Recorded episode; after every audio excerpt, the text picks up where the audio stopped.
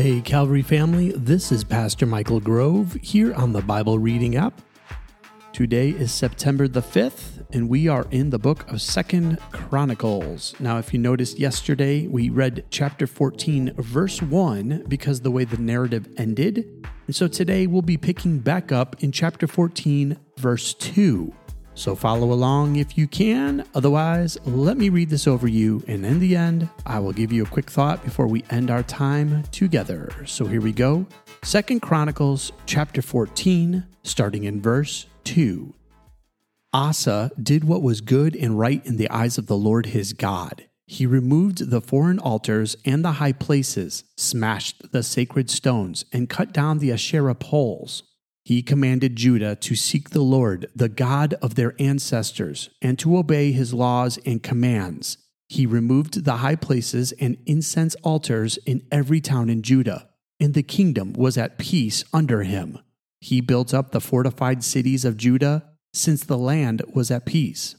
No one was at war with him during those years, for the Lord gave him rest.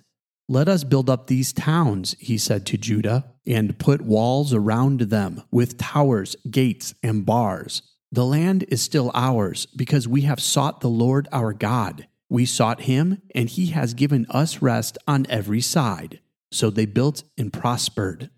Asa had an army of three hundred thousand men from Judah, equipped with large shields and with spears, and two hundred eighty thousand from Benjamin, armed with small shields and with bows. All these were brave fighting men. Zerah the Cushite marched out against them with an army of thousands upon thousands and three hundred chariots, and he came as far as Mareshah. Asa went out to meet him, and they took up battle positions in the valley of Zephathah, near Mareshah.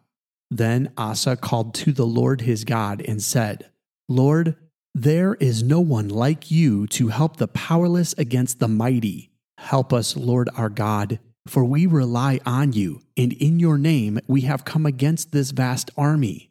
Lord, you are God. Do not let mere mortals prevail against you. The Lord struck down the Cushites before Asa and Judah. The Cushites fled, and Asa and his army pursued them as far as Gerar. Such a great number of Cushites fell that they could not recover. They were crushed before the Lord and his forces. The men of Judah carried off a large amount of plunder. They destroyed all the villages around Gerar, for the terror of the Lord had fallen on them. They looted all these villages, since there was much plunder there.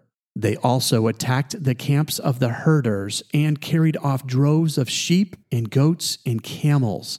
Then they returned to Jerusalem. Second Chronicles chapter fifteen. The Spirit of God came on Azariah, son of Obed. He went out to meet Asa and said to him, Listen to me, Asa and all Judah and Benjamin. The Lord is with you when you are with him. If you seek him, he will be found by you. But if you forsake him, he will forsake you. For a long time, Israel was without the true God, without a priest to teach, and without the law. But in their distress, they turned to the Lord, the God of Israel, and sought him, and he was found by them. In those days, it was not safe to travel about, for all the inhabitants of the land were in great turmoil. One nation was being crushed by another, and one city by another, because God was troubling them with every kind of distress. But as for you, be strong and do not give up, for your work will be rewarded. When Asa heard these words and the prophecy of Azariah, son of Obed the prophet, he took courage. He removed the detestable idols from the whole land of Judah and Benjamin, and from the towns he had captured in the hills of Ephraim.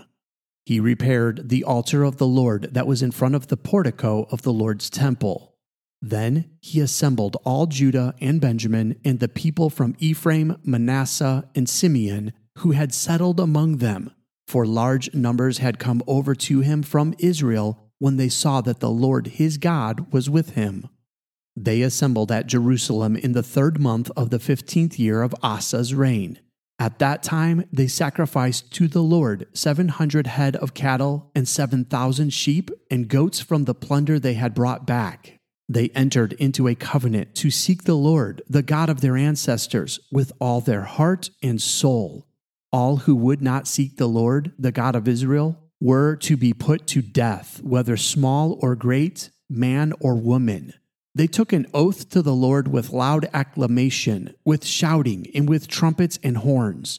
All Judah rejoiced about the oath, because they had sworn it wholeheartedly. They sought God eagerly, and he was found by them. So the Lord gave them rest on every side. King Asa also deposed his grandmother Maacah from her position as queen mother, because she had made a repulsive image for worship of Asherah. Asa cut it down, broke it up, and burned it in the Kidron Valley. Although he did not remove the high places from Israel, Asa's heart was fully committed to the Lord all his life. He brought into the temple of God the silver and gold and the articles that he and his father had dedicated.